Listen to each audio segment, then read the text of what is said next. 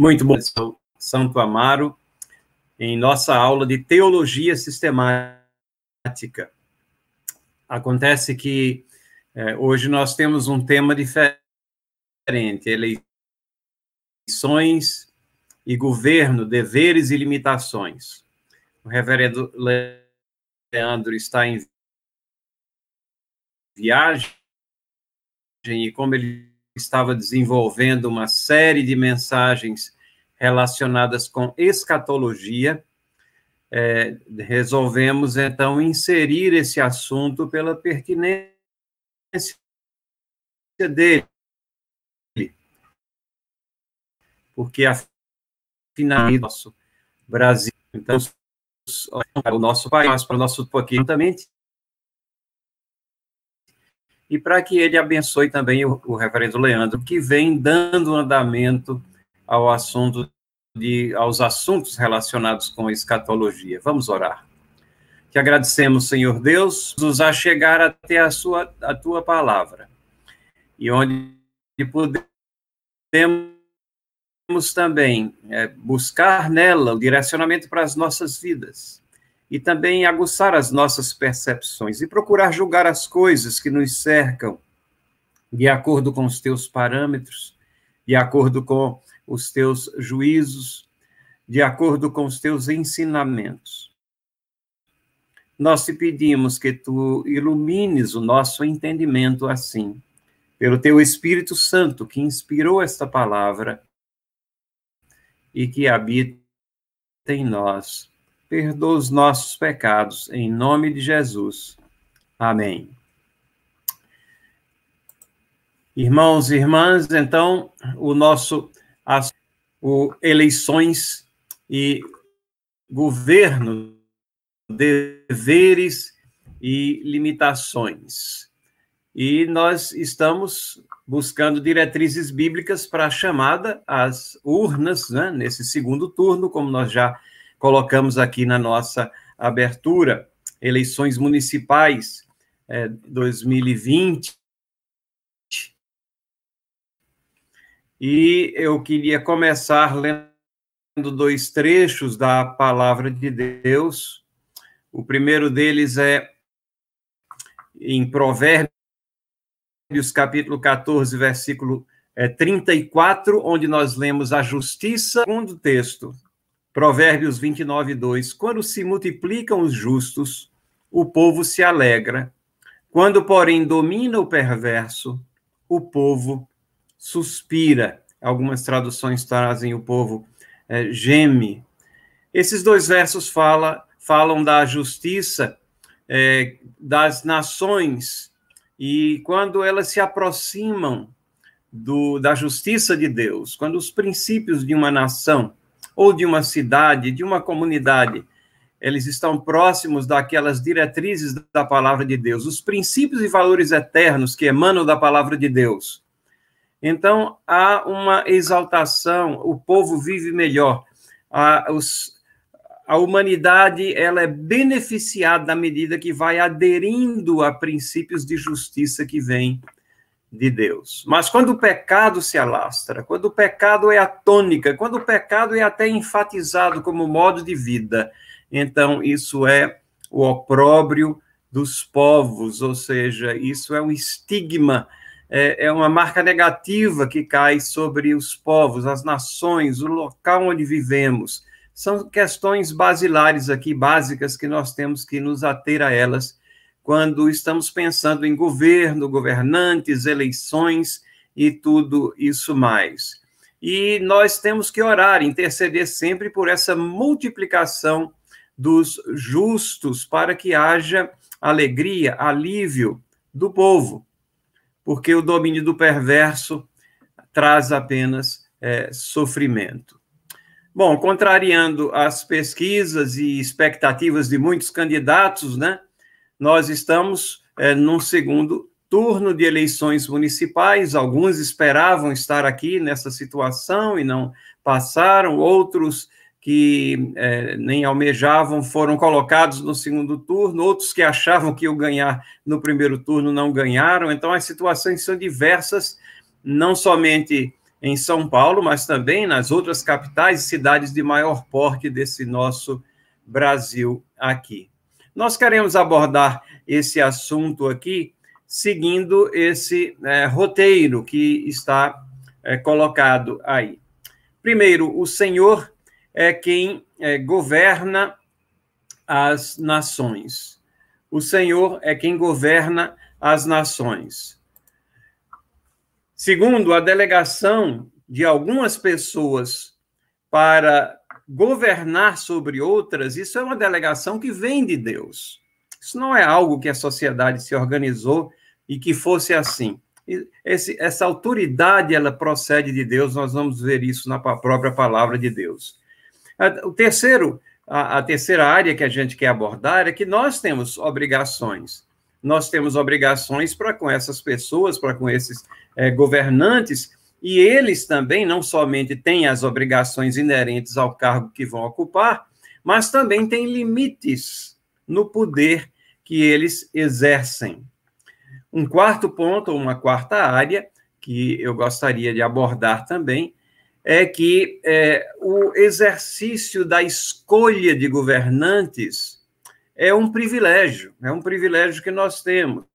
E é um privilégio que não é pequeno, ele é um grande privilégio, então nós devemos exercê-lo em toda a sua plenitude. E por último, nós queremos fechar os nossos minutos aqui, tempo nesta manhã, é, examinando a nossa a reação a tudo isso, a nossa reação à eleição, a situação que está à nossa frente, mas examinar do ponto de vista bíblico, examinar como é, cristãos. É isso que nós queremos fazer. Nós vamos ouvir é, muitos analistas, né?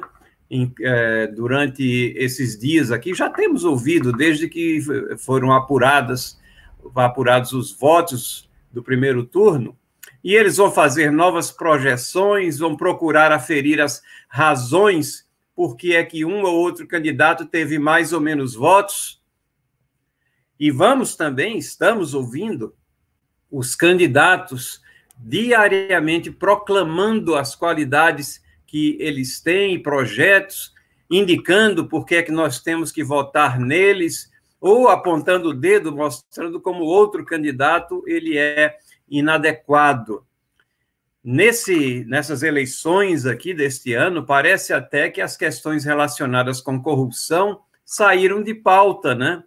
e está falando até mais alto o personalismo dos candidatos. As pessoas estão votando muito em cima, da, é, em cima de pessoas, esquecendo, às vezes, de temas muito fortes e, e necessários que sejam tratados é, em nosso país, mesmo na esfera municipal. É, é, é isso é um fato e certamente nós, às vezes, muitas vezes, temos memória curta no que diz respeito a política. Mas, acima dessas discussões todas que nós estamos no meio delas e testemunhando a elas, a verdade é que nós ganhamos uma prorrogação com o segundo turno, na qual nós podemos também refletir adicionalmente em nossas responsabilidades como cristãos. E podemos aproveitar essas horas extras aqui que nós recebemos de Deus então, nós não deveríamos esquecer desses pontos aqui que eu coloquei é, no nosso roteiro. E o primeiro deles é exatamente: o Senhor é quem governa as nações. O Senhor é quem governa as nações. O Salmo, esse trecho, esse, esse título aqui vem do Salmo 22, versículo 28, que especifica exatamente disso, que o governo das nações e, obviamente, de todas as unidades que compõem uma nação, vem de Deus. Deus é soberano, reina sobre todas as coisas, nada escapa à sua soberania, e, obviamente, ele tem as coisas sob seu controle, e somos colocados aqui como cidadãos responsáveis, pessoas responsáveis por nossas ações, mas não vamos nunca pensar que estamos descolados ou que as coisas estão correndo aí de uma forma descolada dessa soberania de Deus. Alguns versos aqui para nossa é, meditação. O Salmo 24, versículos 1 e 2 diz assim: Ao Senhor pertence a terra e tudo que nela se contém, o mundo e os que nele habitam. Fundou-a ele sobre os mares e sobre as correntes a estabeleceu. O Salmo diz que é, Deus é o Deus criador, é Ele que fundou a terra, é Ele que criou todas as coisas. E sendo o criador de todas as coisas, Ele nos criou também, criou a humanidade. Então, a, a, a criação pertence a Ele e todos aqueles também pertencem a Ele, no sentido de que Ele é o soberano criador e o regente de todas as coisas. Não deve existir dúvidas sobre isso aqui. Essa soberania divina também inclui a determinação de quem governa ou quem não governa também, conforme está aí em Daniel, capítulo 2, versículo 21.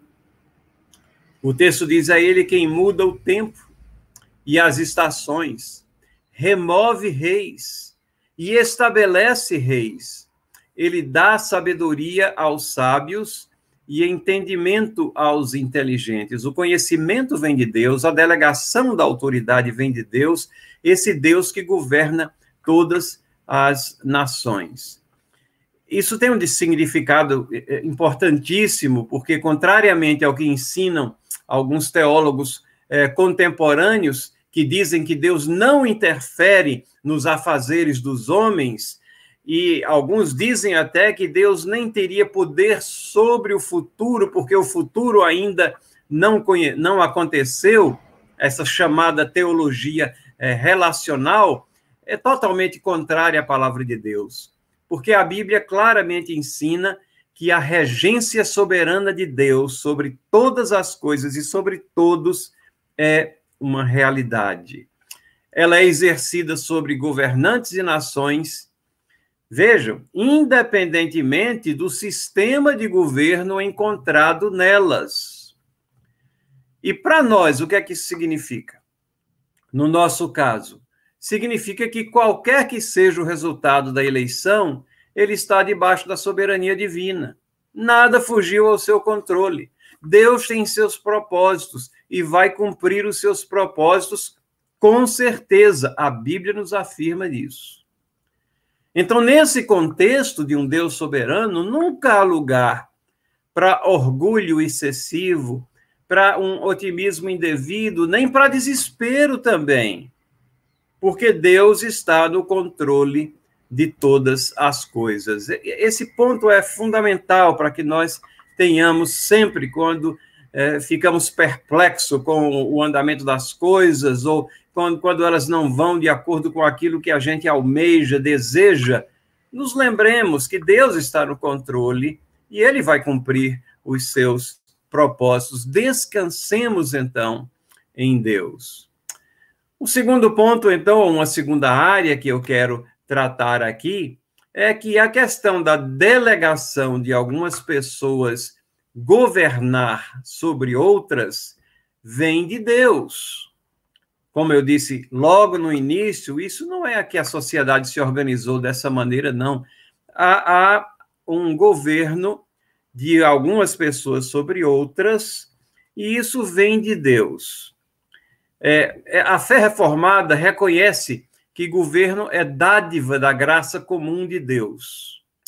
E vejam, qualquer governo é melhor do que anarquia, do que não governo. Pensem nisso. Qualquer governo é melhor do que anarquia. Deixe-me explicar. Nós vivemos num mundo que é pecado. E tivemos até aquilo que poderíamos chamar de uma macroexperiência é, social lá antes do dilúvio, onde o governo não estava ainda estabelecido e a violência campeou e as coisas se deterioraram rapidamente. Deus mandou o dilúvio como julgamento sobre toda a sociedade, escapando apenas Noé e a sua família. E logo em seguida ele institui o governo, o governo humano, para que é, os propósitos dele sejam cumpridos e para que ele estava demonstrando a necessidade dessa cadeia de autoridade que emana dele. Então, pensem bem: qualquer governo é melhor do que anarquia. É, e esse pensamento aqui, é, ele está presente também é, na, nos escritos de, de João Calvino, no, ele comentando em 1 Pedro, capítulo 2, versículo 14, ele escreveu assim: atentem para as palavras dele. Nunca existiu uma, uma tirania, nem pode ser imaginada uma, por mais que seja cruel e desenfreada, que não demonstre alguma forma de equidade. Além disso, por mais deformado e corrupto que seja algum governo, ainda assim é melhor do que anarquia. Então, no pensamento reformado, o governo é uma consequência do pecado. Porque existe pecado, há a necessidade do governo. Mas exatamente porque existe pecado, nós temos que olhar para o governo e para os governantes como fruto da benevolência de Deus. Esse ponto parece é, não tão importante assim, de que o governo surgiu depois da criação, mas isso faz parte da essência do pensamento da teologia é, da reforma. O governo não faz parte da, de uma lei natural. A Igreja Católica Romana ela acha que o governo está na constituição do homem. Mas o que nós temos antes do pecado, é, na pessoa de Adão, são tarefas administrativas que ele, ele realiza, obviamente que ele está, ele trabalha, mas não essa ideia de um governar sobre o outro. Isso vem exatamente em uh, Noé, é, depois do dilúvio, em Gênesis capítulo 9, versículos 1 e principalmente os versículos 5 e 6. E aí nós lemos: abençoou Deus a Noé, a seus filhos, e lhes disse: Sede fecundos, multiplicai-vos e enchei a terra. Veja, isso aqui é uma renovação praticamente daquele mandato é, cultural que temos lá em Gênesis capítulo 1, versículo 28. Toda a raça humana ela foi extinta na terra, mas agora recomeça com a família de Noé, uma família já constituída. E Deus fala a Noé e diz assim: Certamente requererei o vosso sangue, o sangue da vossa vida, de todo animal o requererei. Que afirmação curiosa, mas é Deus que está dizendo isso a Noé. E vamos ver a razão disso daí. Ele tá, em essência, o que Deus está dizendo a Noé é que a vida humana é preciosa e é, a, violência deve ser controlada, deve ser é, reprimida. E a, até a violência que é praticada por, por animais contra humanos é algo condenável. Ele requer a, o sangue do homem derramado de todo animal. Mas aí ele adiciona, como também da mão do homem. Então, o homem que pratica violência contra outro homem, ele, ele está cometendo um pecado gravíssimo com relação a, a, ao seu semelhante, criado à imagem e semelhança de Deus. O texto continua: Sim, da mão do próximo de cada um requererei a vida do homem. Se alguém derramar o sangue do homem, pelo homem se derramará o seu, porque Deus o fez segundo o homem segundo a sua imagem, porque fomos feitos à imagem e semelhança de Deus, temos todos deveriam lembrar-se disso, é, é uma, um insulto a Deus quando violência é praticada contra um ser humano criado à imagem e semelhança é, de Deus. Mas a chave aqui está que essa delegação de poder não é Deus que vai vir é, é, com um raio matando ou é, tirando da face da terra aquele que tira a vida de outra pessoa. Isso é delegado à humanidade. Aqui está a semente de forma seminal, mas muito profunda, a instituição do governo aqui, colocando uma pessoa ou pessoas com autoridade sobre outras para fazer valer princípios de justiça e de respeito para que é, os, os planos de Deus se cumpram aqui na terra. Essa determinação emana do próprio Deus e não foi é, a, sociedade ou a família de Noé que se reuniu e disse: vamos fazer é, dessa maneira. É, Noé aqui era o representante da humanidade, quando Deus coloca força na mão de autoridades para punir, para punir malfeitores, temos a instituição do governo. Ora, é, essa é a visão bíblica, é, é, por toda a Bíblia. E isso culmina com aquele texto que é considerado o texto magistral sobre governo que temos em Romanos capítulo 13, versículos é, 1 a 7. E esse texto aqui de Romanos é, todos nós conhecemos bem, mas vamos ler aqui rapidamente. Todo homem esteja, esteja sujeito às autoridades superiores, porque não há autoridade que não proceda de Deus. E as autoridades que existem foram por ele instituídas, de modo que aquele que se opõe à autoridade resiste à ordenação de Deus. E os que resistem trarão sobre si mesmo condenação, porque os magistrados ou governantes né, não são para temor quando se faz o bem, e sim quando se faz o mal. Queres tu não temer a autoridade? Faze o bem, terás o louvor dela, visto que a autoridade é ministro de Deus. Ou seja, a autoridade é serva de Deus também, recebeu a delegação de Deus para teu bem. Entretanto, se fizeres o mal, teme, porque não é sem motivo que traz a espada, pois é ministro de Deus, vingador para castigar o que pratica o mal. É necessário que lhe estejais sujeitos, não somente por causa do temor da punição, mas também por dever de consciência.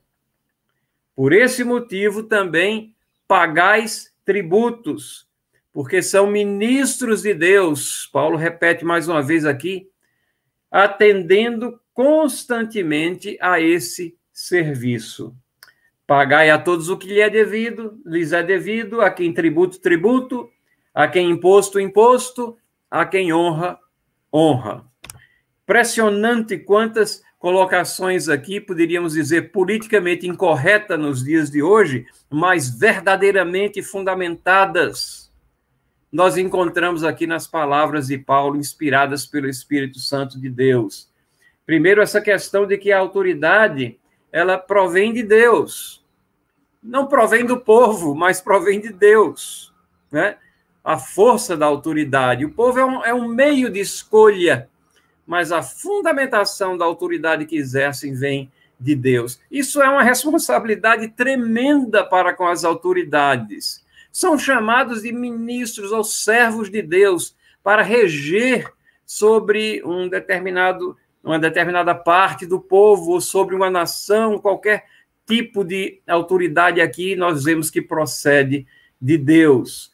Fala também de que ela é vingadora, né? as pessoas correm desse, desse termo, não, vingança, não, é vingança é uma coisa ruim, vingança é uma coisa ruim quando ela é exercida de forma pessoal. Nós cristãos somos é, instruídos a sermos pacíficos, porque a vingança pertence a Deus, e Deus constituiu aqueles, aqueles que irão vingar, sim, os males praticados contra outros, aqueles que irão vindicar justiça, aqueles que irão exercer justiça. Essa, esse é o mandato que recebem as autoridades da parte de Deus, de fazer valer os princípios de justiça de Deus sobre quem eles têm a regência. Essa é a função, a essência principal do governo. O problema é que o governo se entremete em diversas áreas e esquece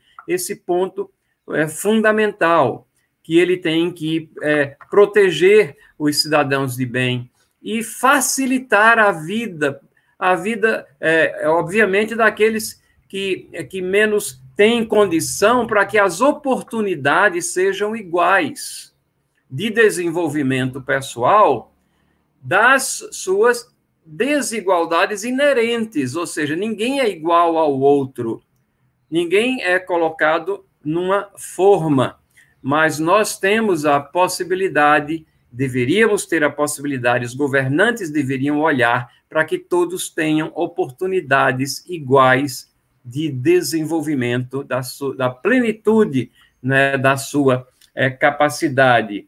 Esse governo, então, que é é aquele que deveria exercer justiça, ser o vingador, ser aquele que é esse que tem o poder, poder da espada é o termo utilizado aqui. É, é, é a ele, e aí vem outro termo que ninguém gosta, né? Que nós temos que pagar tributo, ninguém gosta de pagar imposto. Mas o texto fala isso.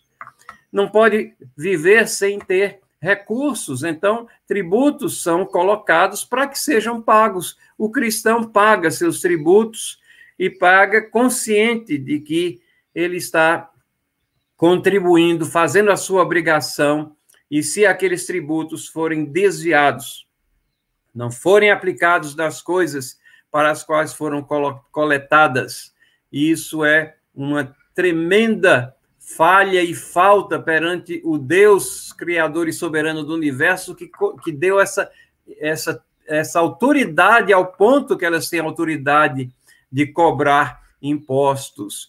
Como é, é terrível né, ter essa responsabilidade assim perante o Deus soberano, que os governantes sejam relembrados disso e que nós tenhamos a consciência disso. Mas dito tudo isso, há quem respeito, respeito, a quem honra, honra. É esse detalhamento aqui que nós temos em Romanos capítulo 13, onde os governantes são chamados de ministros de Deus para duas coisas: a punição do mal e reconhecimento dos que praticam o bem. Mas é, o poder, o próprio texto mostra que não é um poder absoluto. Não é divorciado das obrigações para com os absolutos de Deus. O poder não é absoluto e não é divorciado dos absolutos de Deus. O poder não pode ser exercitado em injustiça, indo contrário àquilo que Deus determina. Fale-se muito hoje em dia do chamado Estado laico, como se não houvesse qualquer obrigação estatal, né? e quando eu digo estatal, é no sentido genérico, municipal, ou do Estado ou da nação, para observar princípios universais de justiça e equidade que procedem de Deus. Ora, a teologia da reforma e nós reconhecemos a separação de igreja e Estado, são esferas autônomas. Mas temos que reconhecer também que tanto a igreja presta contas a Deus, é o corpo de Cristo, como o Estado também presta contas a Deus. E os governantes têm que prestar contas a Deus pela autoridade que receberam. É inadmissível, é condenável o Estado ou o município ou a nação que promove e patrocina atos imorais e de injustiça. Os governantes devem ser relembrados continuadamente disso. Isso nos leva ao terceiro, à terceira área aqui. Nós temos obrigações para com os governantes, sim, e eles têm limitações quanto ao poder que exercem.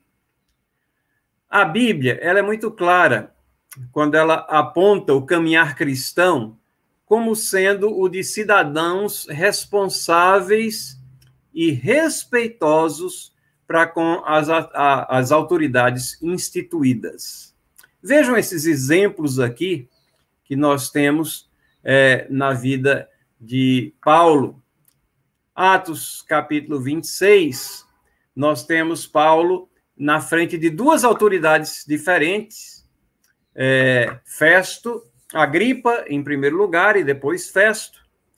E lá nos versículos 2 e 3, nós lemos: Tenho-me por feliz, ó rei Agripa, pelo privilégio de hoje, na tua presença, poder produzir a minha defesa de todas as acusações feitas contra mim pelos judeus. Mormente, porque és versado em todos os costumes e as questões que há entre os judeus. Por isso eu te peço que me ouças com paciência. Se a gente relembra aqui a situação, Paulo está preso. E ele está aqui apelando é, para César, a caminho de Roma, ele é trazido aqui, então, perante essas autoridades, uma autoridade é, mais local, uma que está acima da outra, mas vê, o que eu quero chamar a atenção é a forma respeitosa com que ele se dirige aqui ao rei Agripa. Ele diz que é um privilégio estar ali na presença dele. E ele diz, ele, ele encontra um, um campo aqui para elogiá-lo, dizendo que ele tem conhecimento, é versado nos costumes, nas questões dos judeus, então ele teria condições de ouvi-lo se dada a oportunidade a ele de explicar pausadamente, de explicar, talvez até demoradamente, e se ele fosse ouvido com paciência aqui por aquele rei, ele conseguiria explicar e é, defender o seu caso. Mas o respeito aqui sobressai desse texto. Não é diferente quando a gente corre lá para o fim do capítulo, nos versículos 24, é, 25, e nós lemos: dizendo ele essas coisas em sua defesa, Festo o interrompeu em alta voz. Estás louco, Paulo? As muitas letras te fazem delirar. Paulo, porém, respondeu: Não estou louco, ó excelentíssimo Festo. Pelo contrário, digo palavras de verdade e de bom senso. Obviamente que Paulo pregava o evangelho com a sua vida, pregava Cristo Jesus, falava de Cristo Jesus. Festo o interrompe com um insulto, né, chamando ele de louco, chamando ele de é, de alguém que estava fora de si, que não tinha nenhum senso de realidade, que era uma pessoa alienada, como muitas vezes até nós cristãos somos é, considerados. Mas Paulo diz assim: é, não estou louco, ó excelentíssimo Festo. O tratamento é cortês, respeitoso, honrado perante aquela autoridade, mesmo em condições adversas. Mesmo em condições adversas. E ele não abre mão, ele não se compromete às verdades que está transmitido, ele transmitindo, ele diz assim: pelo contrário, veja, ele contradiz a Festo, mas contradiz de uma forma é, cordata, incisiva, mas de tal maneira que, aquela, que elas alcancem o propósito das, das, das verdades ali transmitidas. Ele diz: pelo contrário, digo palavras de verdade e de bom senso.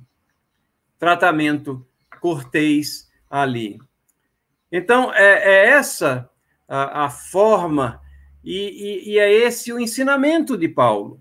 Né? Por exemplo, lá em Timóteo, primeiro, em, em Timóteo, capítulo 2, versículo 2, é, onde, quando Paulo conclama ao jovem pastor que nós devemos honrar as autoridades e interceder por ela. E ele diz assim: para que tenhamos uma vida tranquila, ou seja, para que as autoridades cumpram a finalidade para a qual existem, que é garantir a segurança e o bem-estar dos cidadãos, e isso e por e em função disso, como consequência disso, tenhamos tranquilidade. Essa é a nossa oração, deve ser a nossa oração, sempre, constante, para que nós tenhamos, possamos ir no, nas, nos nossos afazeres com honestidade, tranquilidade, cumprindo os preceitos de Deus, sem sermos é, incomodados pelas autoridades, que elas não procurem legislar contra os princípios de Deus também, essa é a nossa oração, essa é a nossa intercessão e, e, e devemos honrá-las é, e esse é, é, essa é a forma que Paulo nos ensina aqui. Obediência às autoridades, é, ela é esperada dos cristãos, mas há um limite para essa obediência. Significa que a gente vai obedecer sempre às autoridades? Não, tem um limite também que é colocado. E o limite também transparece, ele flui da própria palavra de Deus. Primeiramente, nós temos aqui, ah, é, ainda sobre o respeito, antes, de, antes do, do limite, mas deixe-me só relembrar mais esse texto aqui, que quase me escapa, de 1 Pedro, capítulo 2, versículos 13, 15 e 18. Sujeitáveis a toda instituição humana por causa do Senhor, quer seja ao rei como soberano, quer às autoridades, como enviadas por ele, como procedentes de Deus, tanto para castigo dos malfeitores, como para louvor dos que praticam o bem. Porque assim é a vontade de Deus. Pergunte a você mesmo: estou fazendo o que é a vontade de Deus? quando eu começo a, a, a xingar as autoridades, é essa a vontade de Deus? Não, Deus quer que, pela prática do bem, nós façamos imudecer a ignorância dos insensatos. E lá no versículo 18, servos, sede submissos com todo temor ao vosso Senhor, não somente se for bom e cordato, mas também ao perverso. Verdade é, é terrível, né? Nós poderíamos é, talvez ficássemos mais confortáveis, supostamente confortáveis, se dissesse, se ele for perverso, você tem carta branca. Não, mas até o perverso nós temos que também ter essa sujeição às autoridades humanas. Mas, como eu ia dizendo, há um limite.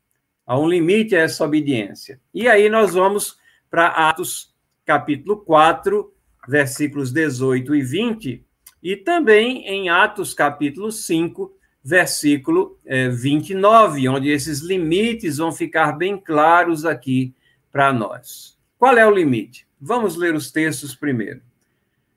Chamando-os, ordenaram-lhes que absolutamente não falassem nem ensinassem em o nome de Jesus. Mas Pedro e João lhes responderam: Julgai se é justo diante de Deus ouvir-vos antes a vós outros do que a Deus, pois nós não podemos deixar de falar das coisas que vimos e ouvimos. Contexto aqui, é, Pedro e João estavam presos e aqui são chamados pelas autoridades e recebem esse, esse, essa determinação, esse comissionamento, esse exercício de autoridade, dizendo: fiquem calados Parem de, de falar das, é, desse Jesus, das coisas de Deus. E aí eles dizem: não. É, o que é justo é ouvir vocês ou ouvir a Deus? Aqui a, a, a, vamos pesar essas duas coisas. Obviamente, Deus está acima de todos e não podemos deixar de falar das coisas que vimos e ouvimos. E lá no capítulo 5, versículo 29, quando é, estão, mais uma vez, aqui sendo coagidos pelas autoridades, expressamente vos ordenamos que não ensinasseis nesse nome. Contudo, enchestes Jerusalém da vossa doutrina, vejam a ousadia deles. E quereis lançar sobre nós, incomodados aqui eles, né, o sangue desse homem, Esqueceram, né, que lá na crucificação de Cristo eles clamavam: "O seu sangue caia sobre a nossa cabeça e dos nossos filhos". Agora não querem nada a ver com a morte de Jesus. Então Pedro e os demais apóstolos afirmaram: "Antes importa obedecer a Deus do que aos homens". O que é que nós extraímos aqui desse maravilhoso exemplo dos limites do governo das autoridades sobre nós cristãos. O limite do, do exercício do poder deles é quando o governo procura legislar contra o que Deus comanda em Sua palavra. Por exemplo, Deus é, nos dá claramente em Sua palavra parâmetros que nos permitem é, discernir o que é mal e o que é ruim. Discernir o mal do, uh, do bem, o amargo do doce, o escuro da luz. Mas lá em Isaías, capítulo 5, versículos 20 a 21, nós temos é, uma condenação contra aqueles que dizem que o mal é bem, que o amargo é doce, que o escuro é luz. Querem é, legislar sobre coisas que já estão fundamentadas na palavra de Deus. Querem legislar sobre moralidade, querem redefinir o, o casamento, por exemplo. Então, nesses casos, importa obedecer a Deus e não aos homens. Eu creio que talvez esse seja o grande teste à igreja nos nossos dias e principalmente nos anos à frente. Os cristãos, eles irão afrouxar, irão diluir os padrões bíblicos mediante pressão e legislação governamental em áreas conflitantes com as instruções divinas, ou eles vão pagar o preço e manter a sua identidade e a sua lealdade à Bíblia. Certamente há um limite ao poder que exercem. E esse poder que Deus delega às autoridades não é um poder absoluto que eles podem começar a, a, legislar de tal forma que subvertem os padrões de justiças e de princípios e valores eternos que procedem de Deus. Vamos à, à nossa quarta área, então. Escolher governantes é um grande privilégio. Já que estamos aqui caminhando para é, mais uma semana, temos eleições novamente. Ora, o povo de Deus tem subsistido debaixo dos mais diversos regimes monarquia, impérios despóticos, Alguns desses regimes aqui na nossa terra, outros não, em outras partes do mundo. Comunismo, regência militar, etc. A obrigação em qualquer regime tem sido sempre de se manter fiel, fiel a Deus e ao testemunho cristão e respeitoso para com as autoridades, independentemente de como elas chegaram ao poder. No entanto, não resta dúvida nenhuma que ter a capacidade de escolher os representantes, como ocorre naquilo que nós chamamos de democracia representativa, isso é um privilégio. É um privilégio que Deus nos consegue, concede. Então, nós não devemos nunca desprezar essa bênção, essa liberdade que é recebida de Deus. E assim, as eleições, o voto, eh, são também uma maneira de expressar convicções, de defender posições que mais se aproximem das diretrizes divinas. E eu, eu fico é, pensando aqui, é, se a, na palavra de Deus a eleição é uma metodologia instituída na Bíblia até para questões sagradas, como nós vemos aqui em Atos capítulo 6 e no capítulo 14, não há por que disputar a legitimidade dela para a escolha de líderes na esfera governamental. Vejam aqui em Atos 6, ora, naqueles dias, multiplicando-se o número dos discípulos, houve murmuração dos helenistas contra os hebreus, porque as viúvas deles estavam sendo esquecidas na distribuição diária. Então os doze convocaram a comunidade dos discípulos e disseram: Não é razoável que nós abandonemos a palavra de Deus para servir às mesas.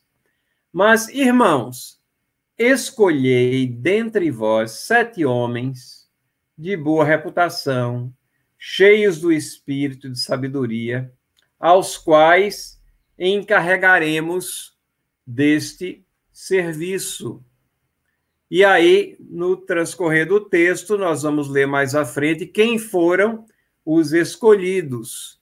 E começa assim: e elegeram Estevão, e dá todos os nomes lá, mas eu destaco Estevão e Felipe, que são dois nomes que aparecem depois com bastante intensidade no livro de Atos, um papel fundamental ali na igreja neotestamentária. A eleição dentro da igreja. Não há por que disputar essa forma de escolha. Em Atos 14, 23, diz assim: E tendo anunciado o evangelho naquela cidade e feito muitos discípulos, voltaram para Listra e Cônio e Antioquia, fortalecendo a alma dos discípulos, exortando-os a permanecer firmes na fé. E mostrando que, através de muitas tribulações, nos importa entrar no reino de Deus. E promovendo em cada igreja a eleição de presbíteros, depois de orar com jejuns, os encomendaram ao Senhor em quem haviam crido.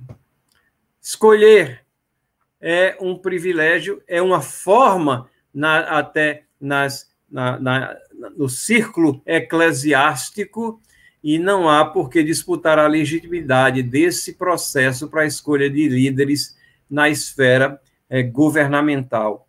Veja o que João Calvino é, escreveu sobre isso aqui, isso é citado é, por Abraham Kuyper no seu livro Calvinismo, e provavelmente procede de um sermão aqui em 1 Samuel, que Calvino proferiu.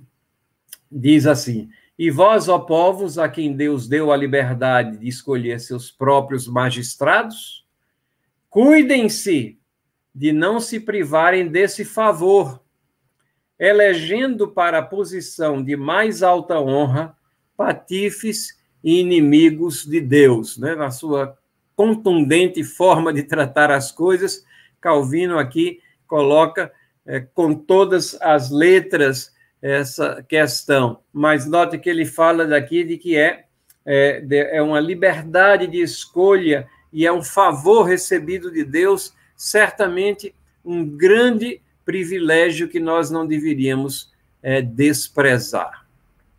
Então, irmãos, já é, caminhando aqui para a nossa é, conclusão, qual a nossa reação como cristãos, considerando todas essas coisas? Vamos fazer aqui, tentar traçar algumas considerações. Primeiro, nós não devemos ser ingênuos e achar que um candidato é perfeito e o outro totalmente imperfeito. Mas é verdade que a plataforma de alguns, com frequência, claramente contradiz o caminhar cristão.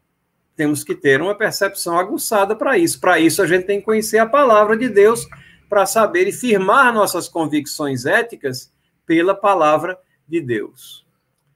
Nós também não devemos esquecer do estigma trazido por seguidos casos de corrupção governamental, às quais, é, ou aos quais, é, muitas autoridades e até eleitores estão dando importância mínima.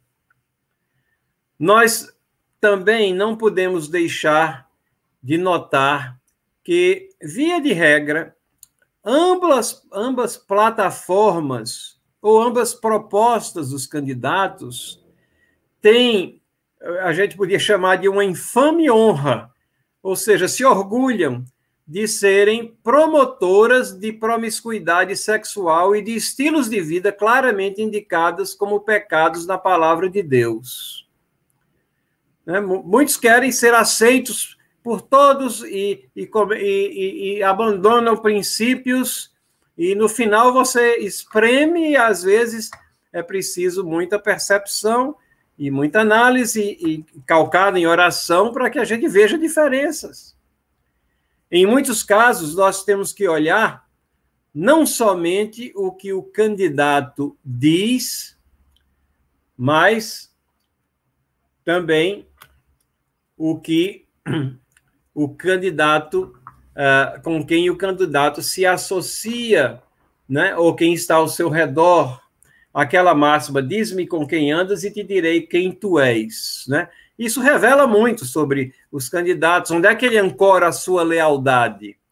é, é, diz-me com quem andas e te direi quem tu és. Alguém disse, onde é que fica isso na Bíblia? Não fica, não está na Bíblia isso daí. Mas a essência do que esse provérbio popular diz está na Bíblia. Provérbios 13, 20 diz: Quem anda com o sábio será sábio, mas o companheiro dos insensatos se tornará mal.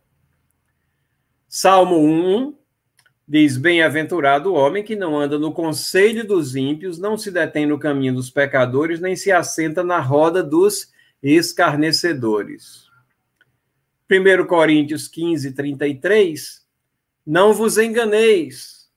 As más conversações, ou a palavra pode ser traduzida como companhias também, as más companhias corrompem os bons costumes. 1 João 1, 7. Se, porém, andarmos na luz, como ele na luz, mantemos comunhão uns com os outros, e o sangue de Jesus, seu Filho, nos purifica de todo pecado.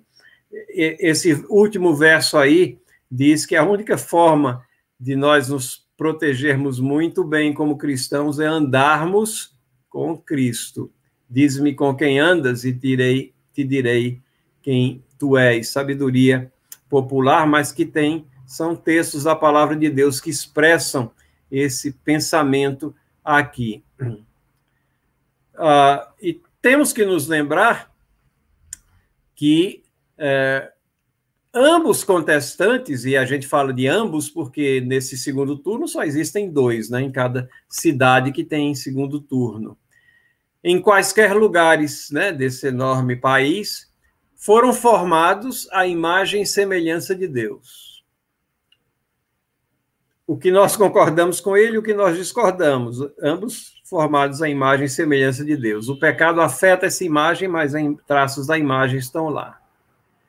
E pode ser que esse mesmo Deus seja misericordioso, trazendo alguma lucidez às suas ações, mesmo que elas venham contra palavras de campanha e até ações passadas.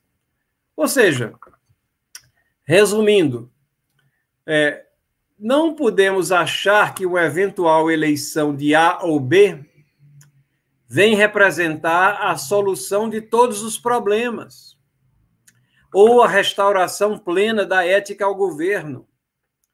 Mas temos que nos lembrar que os governantes muitas vezes são levados por Deus à percepção de que eles não podem rejeitar e pisar em cima, tripudiar impunes às questões morais universais que foram impressas por Deus até na consciência dos ímpios, dos descrentes.